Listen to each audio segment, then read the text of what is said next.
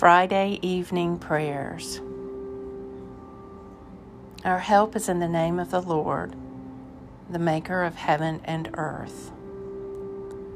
Almighty God, my Heavenly Father, I have sinned against you through my own fault in thought and word and deed, in what I have done and in what I have left undone. For the sake of your Son, our Lord Jesus Christ, forgive me all my offenses, and grant that I may serve you in newness of life, to the glory of your name.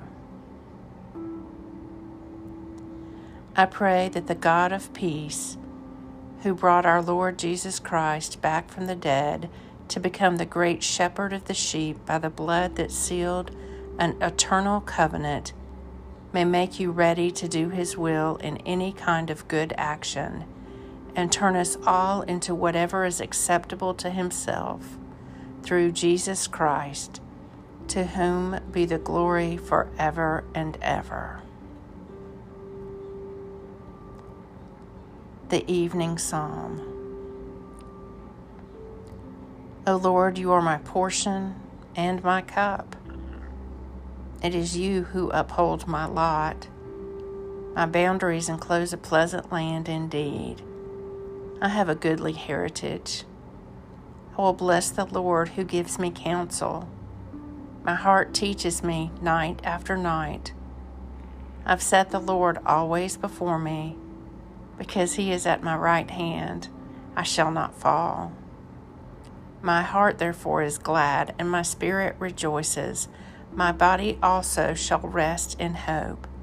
For you will not abandon me to the grave, nor let your Holy One see the pit. You will show me the path of life. In your presence there is fullness of joy, and in your right hand are pleasures forevermore. Psalm 16 Glory be to the Father, and to the Son, and to the Holy Spirit, as it was in the beginning, is now, and ever shall be.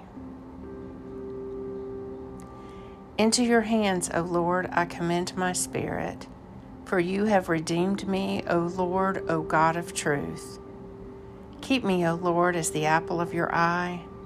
Hide me under the shadow of your wings. Lord, hear my prayers and let my cry come to you. Lord, you now have set your servant free to go in peace, as you have promised. For these eyes of mine have seen the Savior, whom you have prepared for all the world to see, a light to enlighten the nations and the glory of your people Israel. Glory to the Father, and to the Son, and to the Holy Spirit as it was in the beginning, is now, and ever shall be. May the Lord Almighty grant me and those I love a peaceful night and a perfect end. Amen.